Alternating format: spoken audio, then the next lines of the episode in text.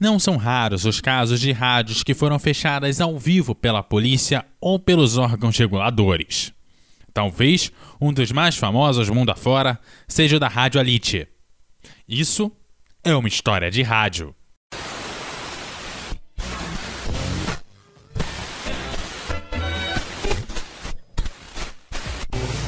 História de rádio.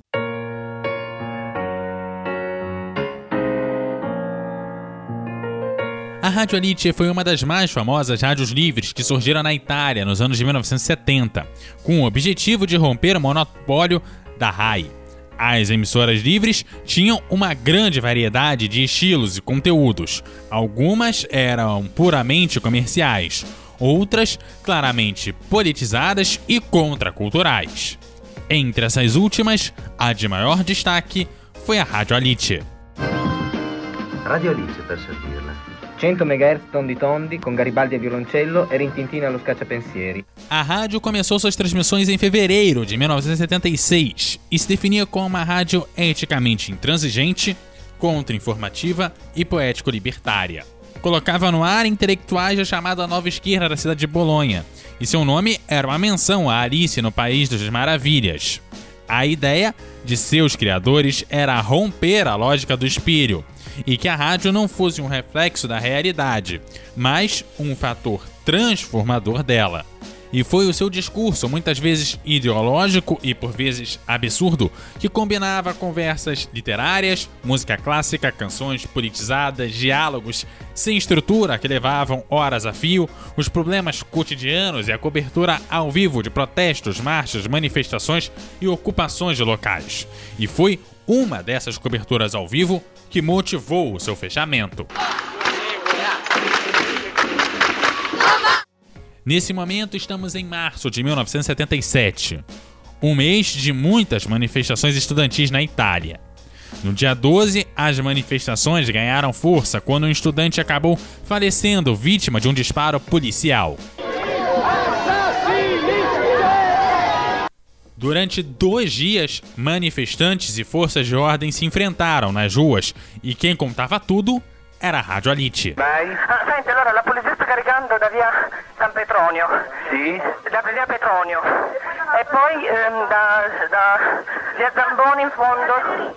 Eh, ha buttato i lacrimogeni. O que você ouve não são jornalistas, são pessoas comuns. A Rádio Alitia deixava o microfone aberto para quem quisesse dar seus depoimentos. E foi a partir de orelhões, estabelecimentos comerciais, de suas casas, que as pessoas informavam como iam as manifestações, para onde ia a polícia, onde estavam se levantando barricadas e as assembleias que eram convocadas. Segundo as autoridades do Partido Comunista Italiano, aspas, a Rádio Alitia não se limitava a informar, mas propagava notícias tendenciosas e com a sua atitude dá armas ao vandalismo e à guerrilha urbana. Fecha aspas. A rádio acabou se tornando um problema de ordem pública e que teria que ser resolvido. Foi às 11h15 da noite do dia 12 de março de 1977 que a polícia rodeou a rádio e chegou aos estúdios.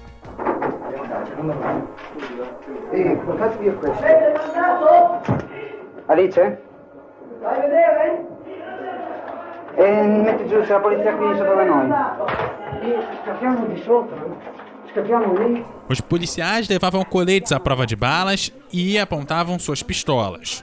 Pouco depois, o locutor pede ajuda a advogados e logo pede um disco, chegando à sua mão um de Beethoven. Ecco qui Beethoven, se vi va bene è bene, se no segue.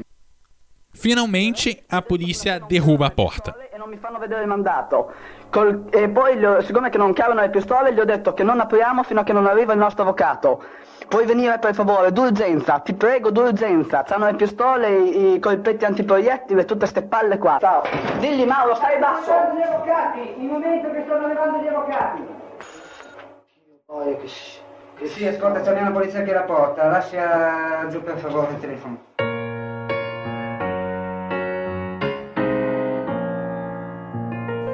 Como resultado da operação, cinco pessoas foram presas e acusadas de incitação à delinquência. A rádio voltou ao ar algumas vezes, mas sem repetir o sucesso de antes. Ainda assim, A experiência ensinou muitas coisas às rádios livres, que surgiram nos anos seguintes em toda a Europa. Você está ouvindo o CoutoCast,